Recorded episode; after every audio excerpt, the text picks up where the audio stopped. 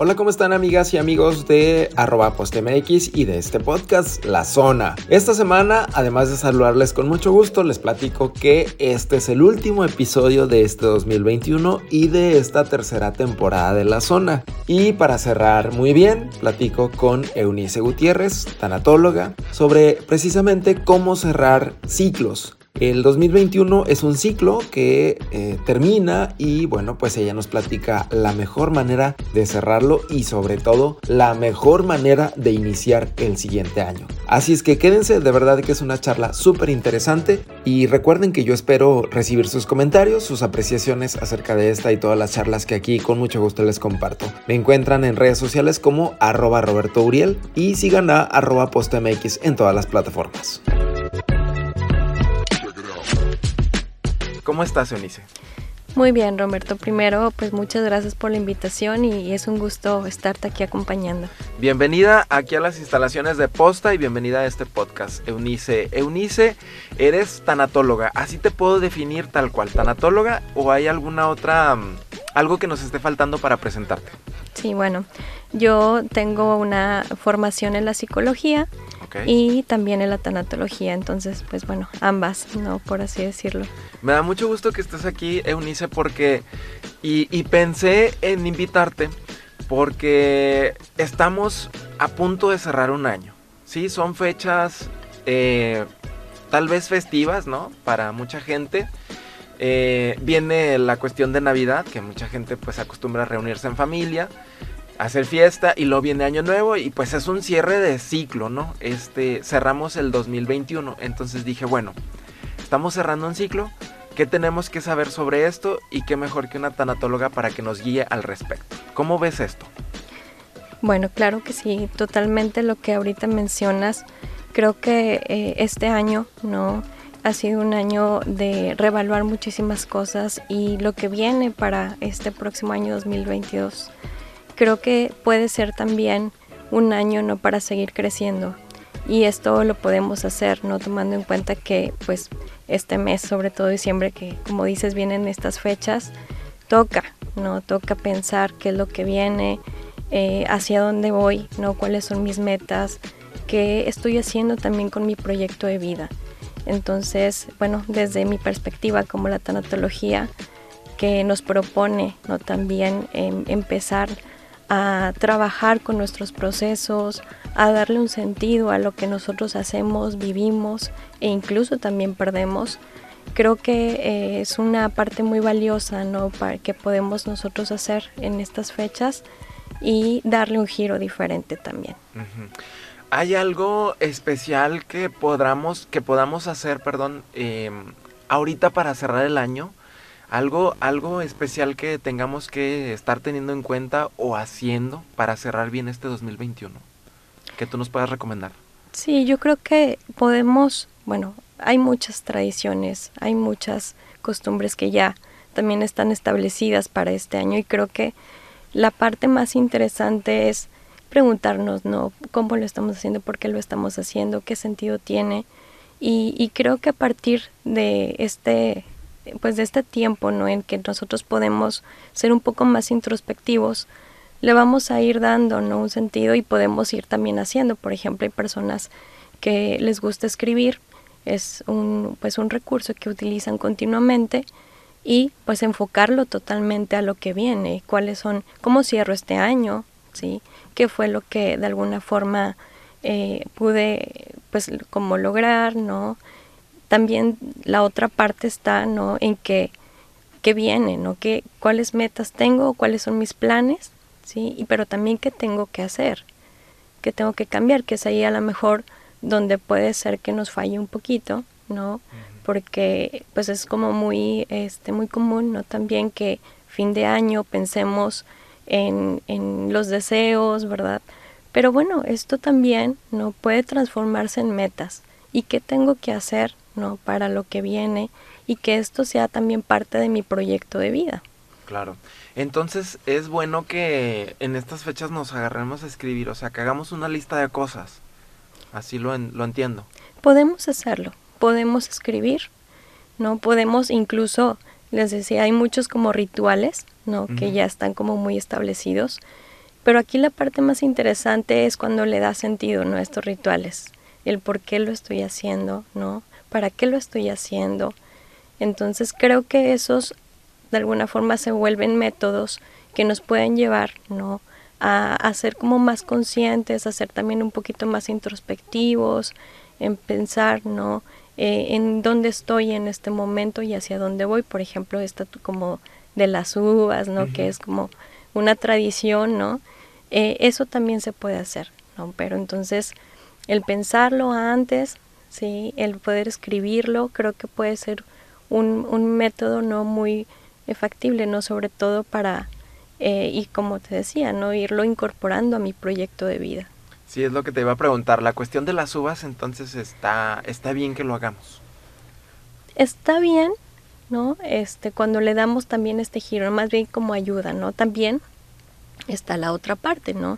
Cuando es solamente a lo mejor esta tradición y lo hacemos también como por costumbre, ¿no? Que es válido hasta cierto punto. Y creo, ¿no?, que de alguna forma si queremos darle un giro diferente y que realmente esto pueda eh, como sumarle, ¿no?, a lo que estoy haciendo en mi desarrollo personal, entonces podemos darle este sentido, ¿no?, de poder eh, usarlo, ¿no?, como una forma de, pues, seguir evaluando, de seguir creciendo, de seguir pensando en, en lo que yo busco, ¿sí?, y que de alguna forma también pueda incorporarse, ¿no?, a lo que yo estoy haciendo como parte de este proyecto.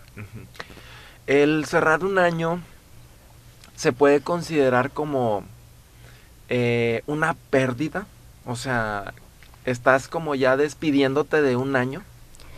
Para muchas personas sí, sí, eso hay una pérdida, sí, sobre todo cuando se vienen muchas experiencias, ¿no?, dentro de este año.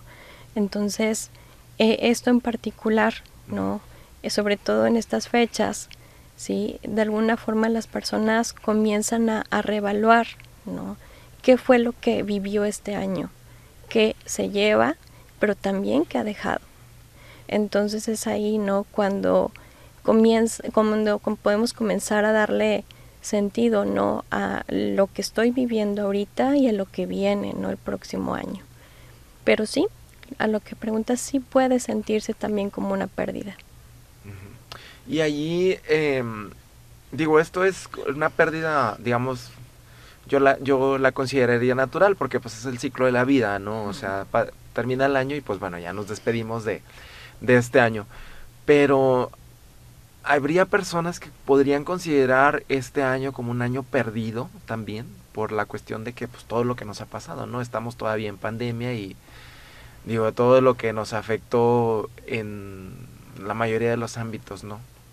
Sí, claro. ¿Qué, qué, qué le podríamos decir a las personas que están considerando este año como un año, por ponerle un nombre, un año perdido? Uh-huh. Claro, sí, este, muchas personas lo están considerando así y, y creo que es válido también, ¿no? Posiblemente eh, esto que, que te mencionaba, ¿no? Hay personas que perdieron personas, ¿no?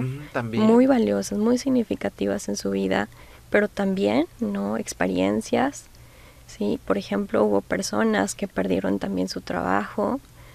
Entonces creo que es válido también sentirlo así, ¿no?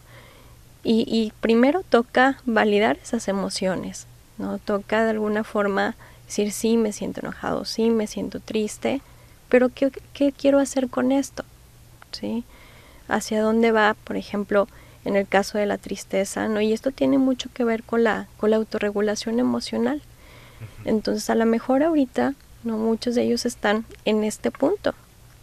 En el punto en que están validando sus emociones, en el punto en que están reconociendo también sus pérdidas, ¿no? Entonces, esta parte, ¿no?, este fin de año o esta Navidad, creo que puede ser también, sí, como un, un recurso en donde, pues bueno, tenemos redes de apoyo, ¿no?, que pueden acercarse también a las personas y para la persona puede también visibilizarlas, ¿sí? Y hacer de estas experiencias, de estos días, ¿sí?, algo diferente, ¿no? Algo que tenga un sentido, ¿no?, para cuando, bueno, para esta persona que, que está viviendo este tipo de pérdidas. Fue un año de pérdidas entonces. Pues pérdidas, ganancias también, introspección, yo creo que de todo, ¿no? Tiene mucho que ver a veces también la perspectiva, ¿no? Eh, como te decía, ¿no? Hay personas sí que, que han perdido, pues han tenido su proceso de duelo, ¿no? En este año por, por perder personas importantes en su vida. Por el COVID, ¿verdad? Exactamente, sí. Y creo que, que de alguna forma... Eh, cuando trabajamos, por ejemplo, con la tanatología, sí, pues prácticamente a veces toca, y el, el, la misma persona lo hace, darle un sentido, ¿no?, a esta pérdida. Ok. La pérdida del empleo también es una pérdida importante. Claro. Durante este año, ¿verdad? Eh, pérdida de personas. Eh, y sí, pues en, en general pues fue un año de, de muchas emociones fuertes. Y me llama la atención lo que, lo que mencionas ahorita, que... que están esas emociones ahí y la gente las siente, pero a veces no somos conscientes, ¿verdad?, de, de que hay esas emociones. Y, y mencionabas algo también importante, que ¿qué voy a hacer con esas emociones? A veces las personas no somos conscientes o no tenemos como ese, todavía esa capacidad de decir, estoy sintiendo esto, ¿qué voy a hacer con eso? ¿Cómo le puede hacer a alguien para llegar como a ese estado y decir, bueno, ahorita me siento triste, o siento, me siento que, que tuve una pérdida, o siento que este año me fue súper mal y me siento triste por eso?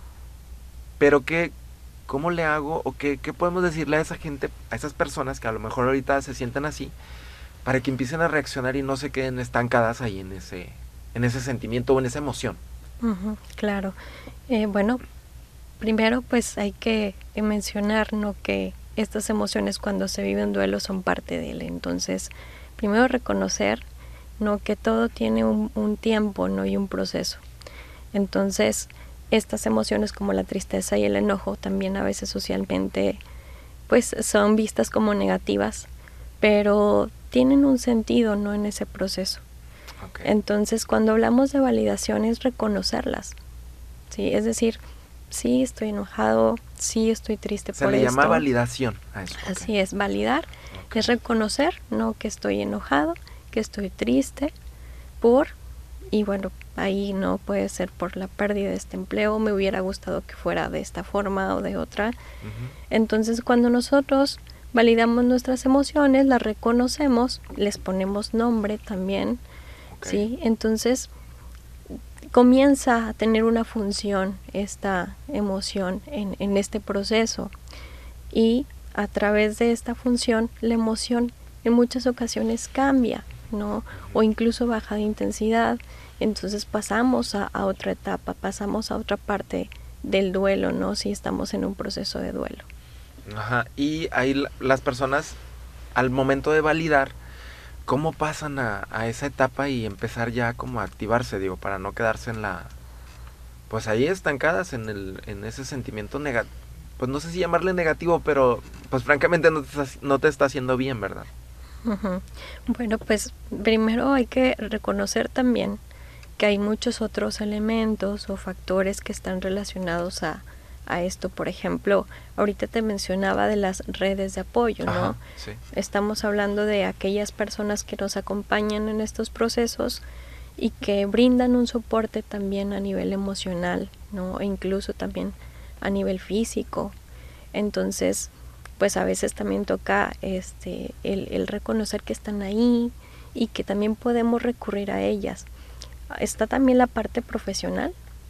Sí. Cuando, por ejemplo, ya, eh, pues, de alguna forma estas emociones rebasan, o incluso, no, hay, hay una cierta, eh, pues, por así decirlo, eh, como peligrosidad, ¿no?, este, o incluso cuando ya hay antecedentes, ¿no?, este, en, en muchos sentidos, cuando el duelo también se vuelve como muy complicado, entonces pueden apoyar, ¿no?, de, de los profesionistas, de especialistas, okay, para llevar un acompañamiento, ¿no?, que esa es la parte más importante, ¿sí? El, el acompañamiento a través de la tanatología es un acompañamiento muy respetuoso, ¿no?, y, y reconociendo que cada persona pues tiene su propio proceso, pero sí es un acompañamiento no profesional y que está guiado, ¿no?, de alguna forma. Las redes de apoyo, y, y qué bueno que volviste a insistir en, es, en ese punto. ¿Puede ser cualquier persona tu apoyo? O Puede sea, sea ser. profesional o no. Uh-huh. Así es. O sea, como tu amigo, tu amiga, este, algún familiar, tu mamá, tu papá. Así es. Ok.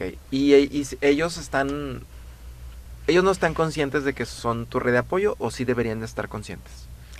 En muchas ocasiones no lo están. Okay. No, pero saben, ¿no? Eh, son en, intuitivos en muchos sentidos, eh, sobre todo personas que, que son muy empáticas, okay, ¿no? Personas que son compasivas y que, por ejemplo, reconocen, ¿no?, el proceso que vive su familiar, por ejemplo, en el caso de los papás, si son sus hijos, pero incluso también los amigos, como tú lo mencionas. Okay. ¿Sí? O, ¿verdad?, también pueden ser los profesionistas, ¿no?, que a veces no nada más es el psicólogo o el tanatólogo, a veces también es el médico, ¿no?, cuando a lo mejor la persona por alguna situación de salud se acerca, ¿no?, a, a ver al, al médico, y por ahí el médico detecta algo, entonces también se vuelve, ¿no?, una red de apoyo. ¿Un médico general? Un médico incluso general, ¿no? Ok, ok. ¿Y eh, entonces es bueno hablarlo? Es bueno hablarlo, sí. Hay, claro, los momentos necesarios para que la persona también tenga ese tiempo, ¿no?, de individualidad, de pensar, de validar. Pero, pues bueno, la parte del acompañamiento siempre va a ser una parte muy importante. ¿Y las personas que no, o sea, digamos que son como solitarias? Uh-huh. ¿Ahí qué, qué pueden hacer? Bueno, Eh, de alguna forma, ¿no?, este, pareciera en muchas ocasiones que estamos solos, uh-huh, pero a veces también no nos damos cuenta, ¿no?, que, que puede haber una red de apoyo. En muchas ocasiones también puede ser que hay personas que les cuesta como reconocer, ¿no?, que está ahí, o que incluso necesita ser escuchado, uh-huh, necesita ser acompañado. Entonces hay como muchos ejercicios, ¿no?, por ejemplo, ya desde la tanatología, okay, sí, que, que se pueden hacer, ¿no?, para ir reconociendo estas redes de apoyo. Ya. ¿No nos estamos desviando del tema de tanatología? No, no, no. todo, va, todo va inclu- o sea, va ligado una cosa con la otra. Así es. Como cuestiones psicológicas con tanatológicas. Uh-huh. Ok.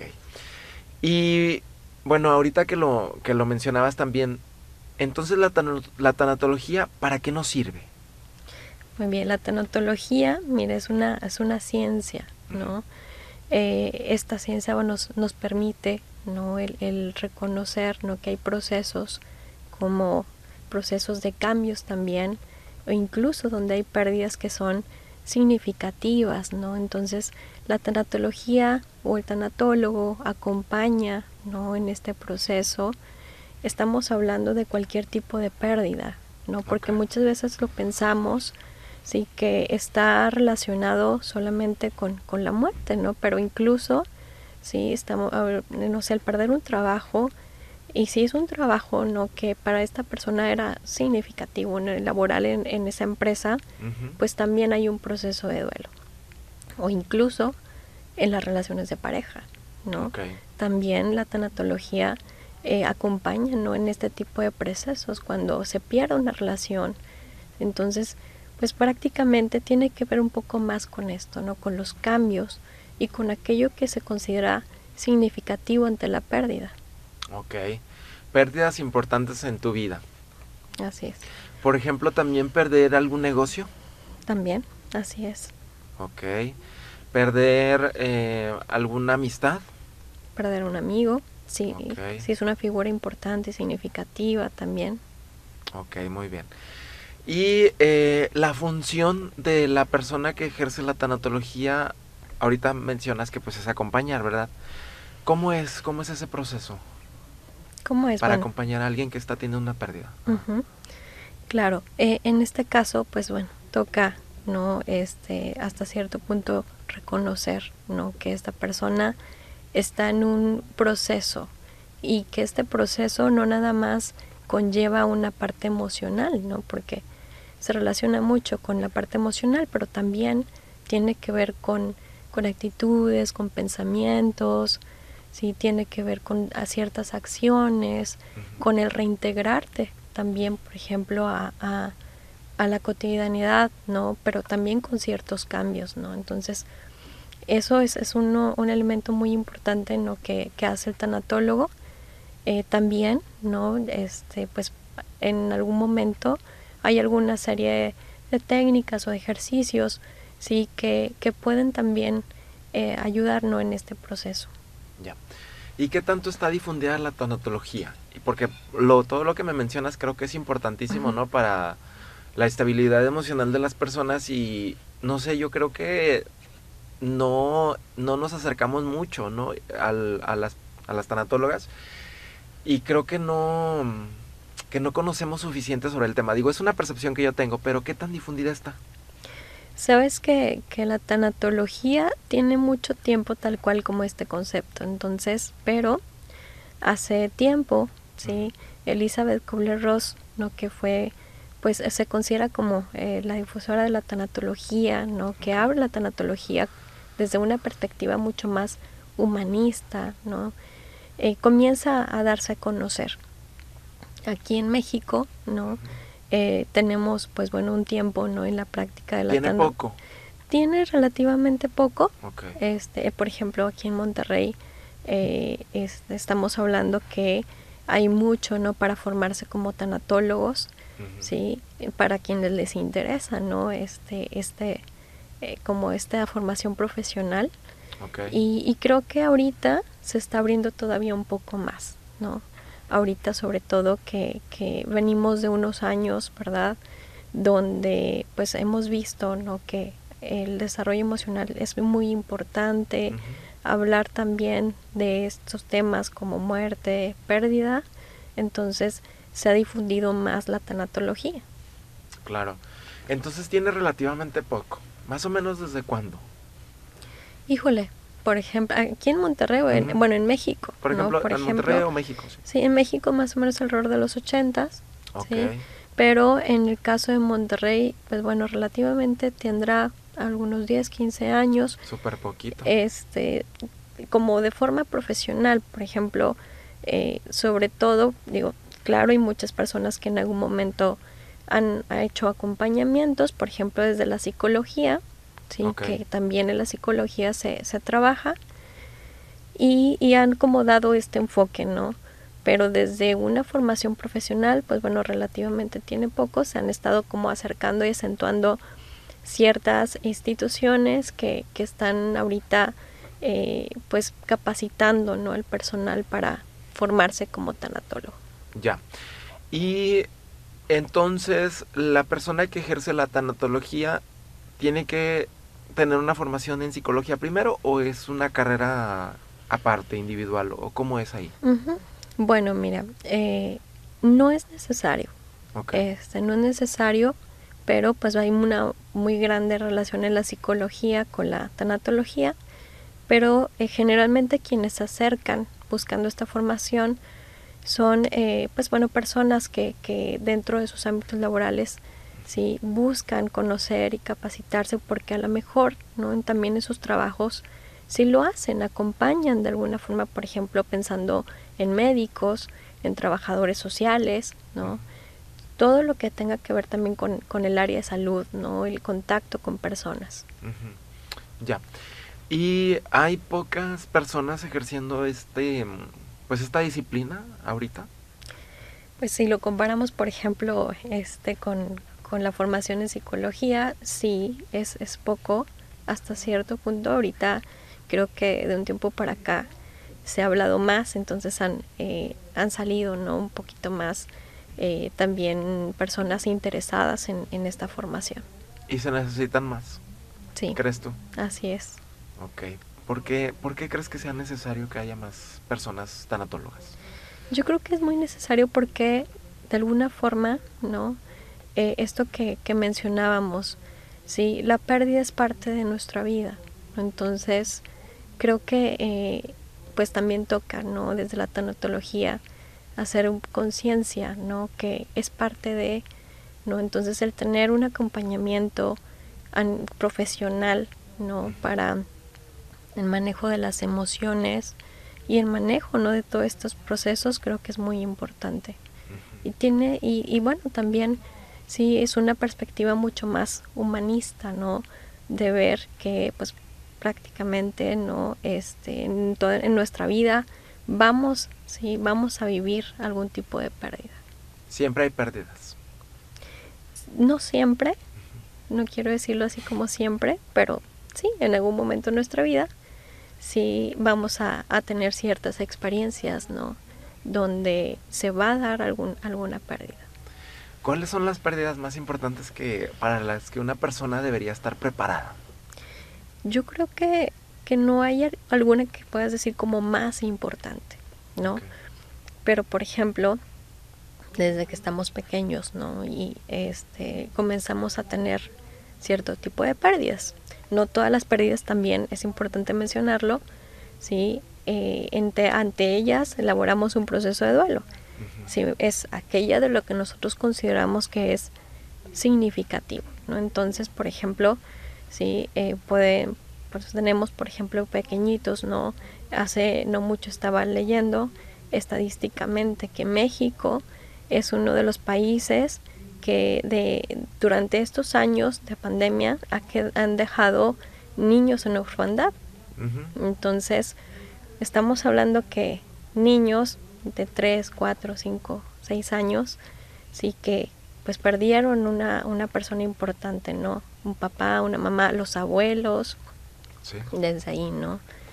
Eh, o, por ejemplo, eh, también, ¿no?, lo que mencionaba, ¿no?, la pérdida en, la, en las relaciones, en las relaciones de pareja, también en algún momento, pues, este sí es una persona significativa. Si hay una relación, también es significativa, donde se generan muchas expectativas, muy probablemente también se vaya a elaborar un, un, un duelo, ¿no?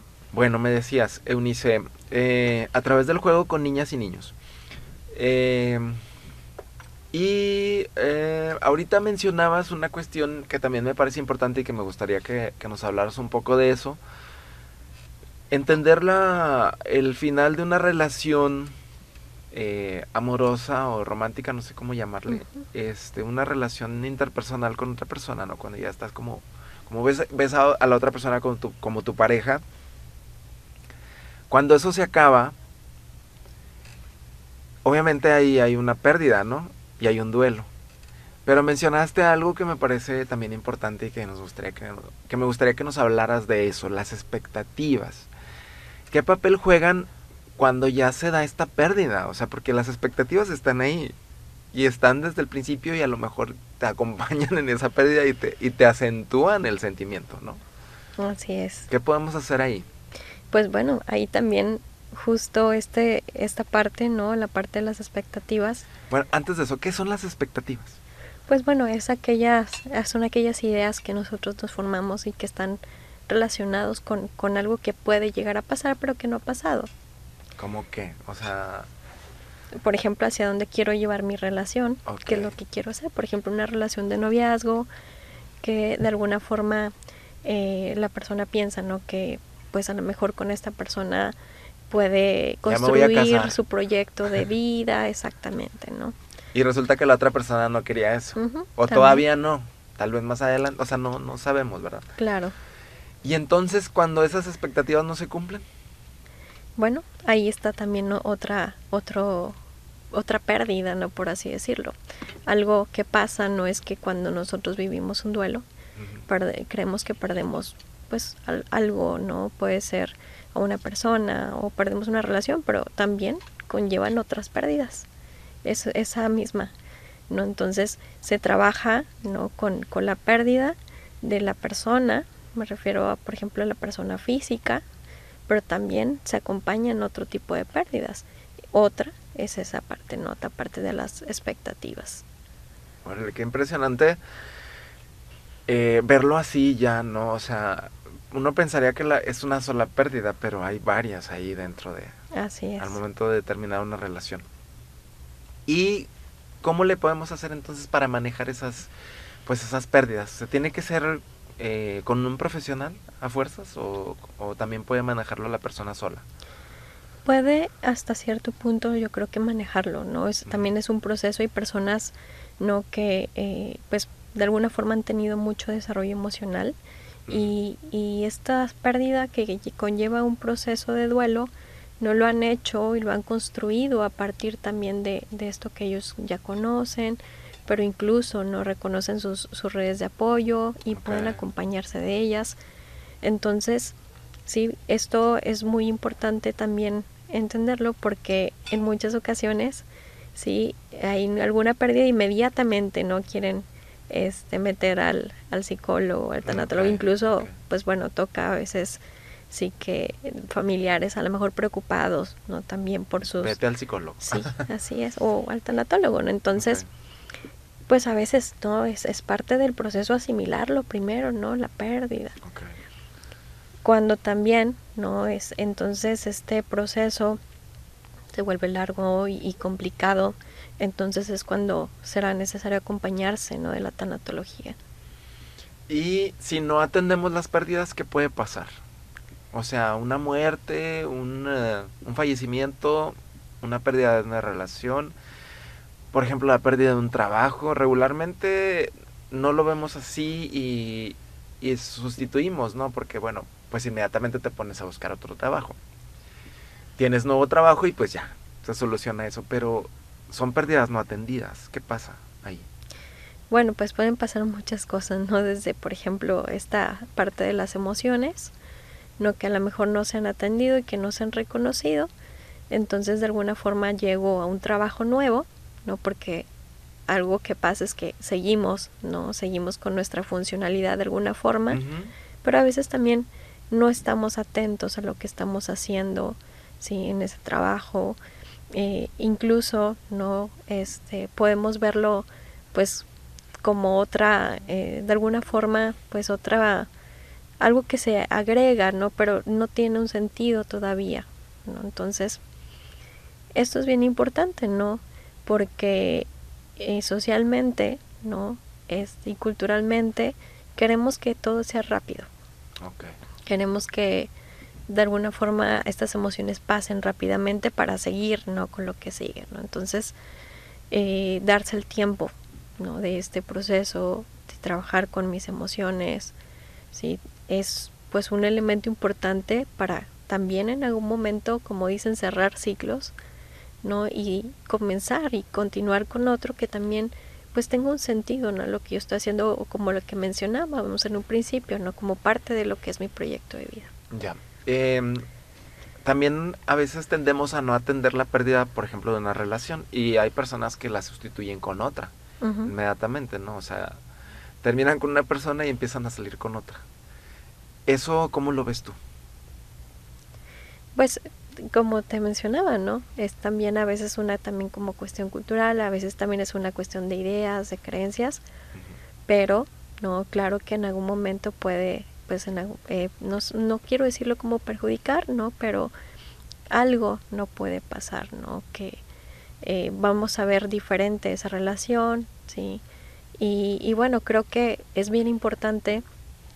antes de comenzar una relación, trabajar en esto, ¿no? Y a veces toca también como reencontrarse, ¿no? A sí mismo, porque a veces también se pierde esto en una relación, ¿sí? Sobre todo cuando son relaciones muy largas, uh-huh. eh, y toca a veces como reencontrarse consigo mismo. O sea, se ¿no? pierde una persona a sí misma.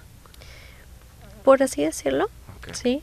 Digamos que no es que se pierda, pero le cuesta trabajo reconocerse. Okay. ¿Por qué? Porque a lo mejor ya estaba eh, de alguna forma viéndose a través de los ojos de otra persona, ¿no? Entonces creo que esto es muy importante. Ok, muy bien. Bueno, Eunice, eh, pues ya para ir cerrando, eh, dos mil veintiuno, ¿qué, ¿qué nos recomiendas? ¿Qué podemos hacer? Digo, ahorita mencionabas los rituales para cerrar Año Nuevo y como esta reflexión y, e incluso hacer una lista de cosas. Eh, reflexionar cómo nos fue en dos mil veintiuno. Eh, dos mil, ahora dos mil veintidós. veintidós, sí, sí. Vi tu cara de que, de qué me está hablando. Sí, viene dos mil veintidós. Bien.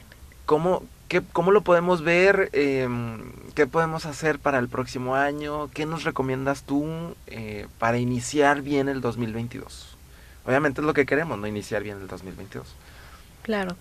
pues bueno, primero justo esto que mencionaba, ¿no?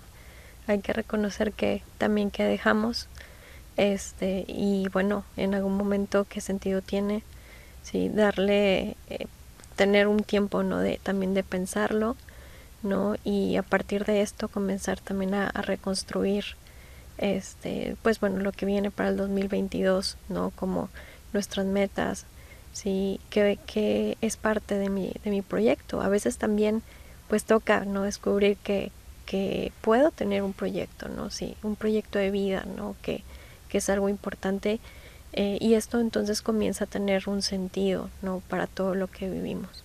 Uh-huh. Es necesario que nos hagamos entonces un proyecto. Puede ser que haya personas que a lo mejor no lo tengan. Puede ser, también. Pero sí, es. pero es mejor que lo tengamos, o sea, que tengamos como metas, que uh-huh. tengamos visualizado dónde queremos llegar. Así es. Ok. Sí. Construir, ¿no? Construir a partir de, del punto en donde estoy y hacia, hacia dónde voy, claro. Sí, y de alguna forma estos proyectos o cambian, ¿no? También hay como muchas circunstancias que pueden pasar y este proyecto es flexible, ¿no? También es dinámico, entonces... A, ahorita no es un punto para ver a lo mejor este año, uh-huh. sí, y, y ver hacia dónde voy, qué es lo que quiero, partiendo también de lo que de lo que he aprendido, ¿no? De lo que tengo ahorita en este momento.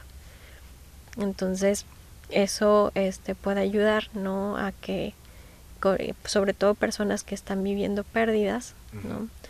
Puedan comenzar este y darle un sentido a esto. Claro que es, es un proceso complejo, ¿no? Y, y si se puede hacer con un acompañamiento a través de la, de la psicología o tanatología, sí, es pues bueno, de mucha ayuda, ¿no? Y de mucho crecimiento profe- eh, personal, ¿no? Perfecto. Pues bueno, Eunice, pues te agradezco mucho que nos hayas acompañado y que nos hayas compartido pues todo esto que es de bastante utilidad. Eh, Danos tu contacto o dónde te puede localizar las personas que a lo mejor requieran algún apoyo para uh-huh. alguna consulta, etcétera. ¿A dónde te pueden contactar? Pues mira, eh, pueden contactarme a través de Facebook. Okay. Mi nombre este, está así, Eunice Gutiérrez, ¿sí? En Instagram también, Eunice okay. Gutiérrez.